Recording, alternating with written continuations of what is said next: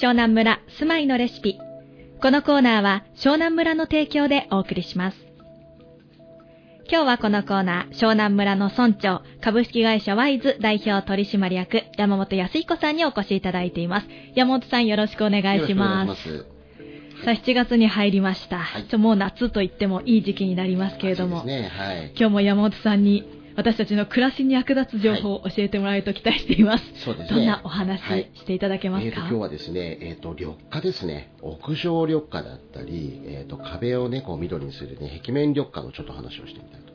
緑化？今結構ね商業施設とか、あのお役所とかでもそうですよね。屋上にいろいろね、本当街中でもね、こう緑をね、こう見る、あの、見る機会多くなったと思うんですけど、はい。今日はですね、まあ、あの、流動湘南さんということで、えっ、と、お膝元の藤沢のね、藤沢市の建物に関して、えっ、と、緑化にね、助成金がおりますよという話と、まあ、なぜ緑化が必要なのかっていうちょっとあの、お話をですね、えっ、と、住まいの緑化に対してちょっとお話ししていきたいと思うんですけど、はい。えーとですね、やっぱりこの湘南地区のこの建物っていうのはですね、やっぱ海が見えるだったりですね、えーと緑が見えるということで、あのバルコニはい。ー、ね、バルコニーをちょっと大きく設けられてるね、こう建物ってよく見かけると思うんですけれども、はい。そのバルコニーがですね、えーと実は大きければ大きいほど、そのバルコニーの下にお部屋がね、あるケースもあると思うんですよね。はい。例えば下に、あのー寝室があるとかですね、はい。あの和室があるんですよ。とか、はい。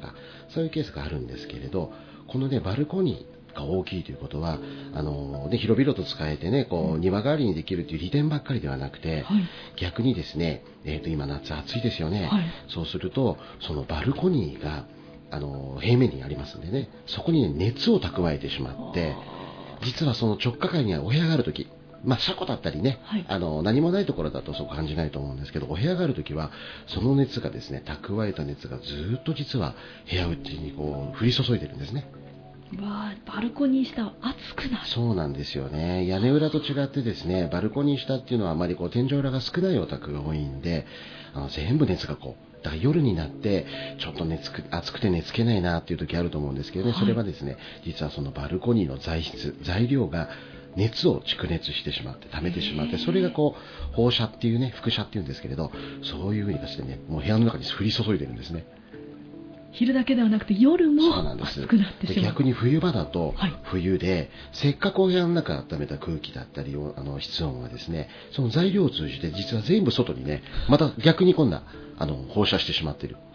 あらじゃあ夏は暑くて冬は寒い。そういうことなんですよね。でそんな状態にある、ね、バルコニーでもいろいろ改善ができますよという話で、はい。逆にね今こう夏の暑い時期なんで逆に熱がねこう部屋の中に伝わらなくするためにこの緑化緑が大事なんですね。もちろんこの緑化の方法っていうのはいろいろこう方法が出てるんですけど、まあ、私たちこうワイズではですね、まあ、そこにちょっと人工の土なんですけどね土を少し入れてあのその上に芝生を引いたりとかですね、あのあと逆にクローバーで手入れが大変だっていう人はクローバーなんかもいいんですよね、はい。そういうねあの樹種を植えて逆でそこで熱をそこで冷やしてしまう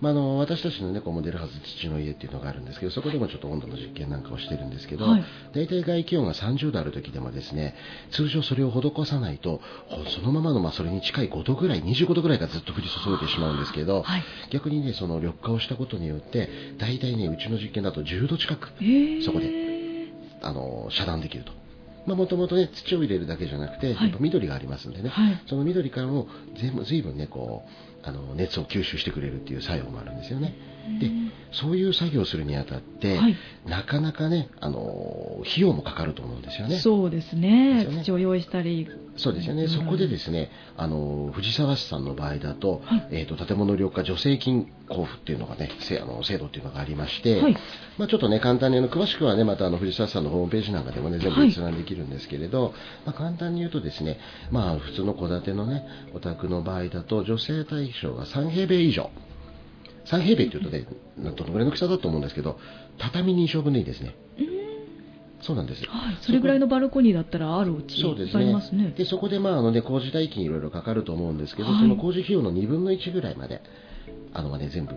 あの負担してくれると、まあ、最大20万まで負担してくれる、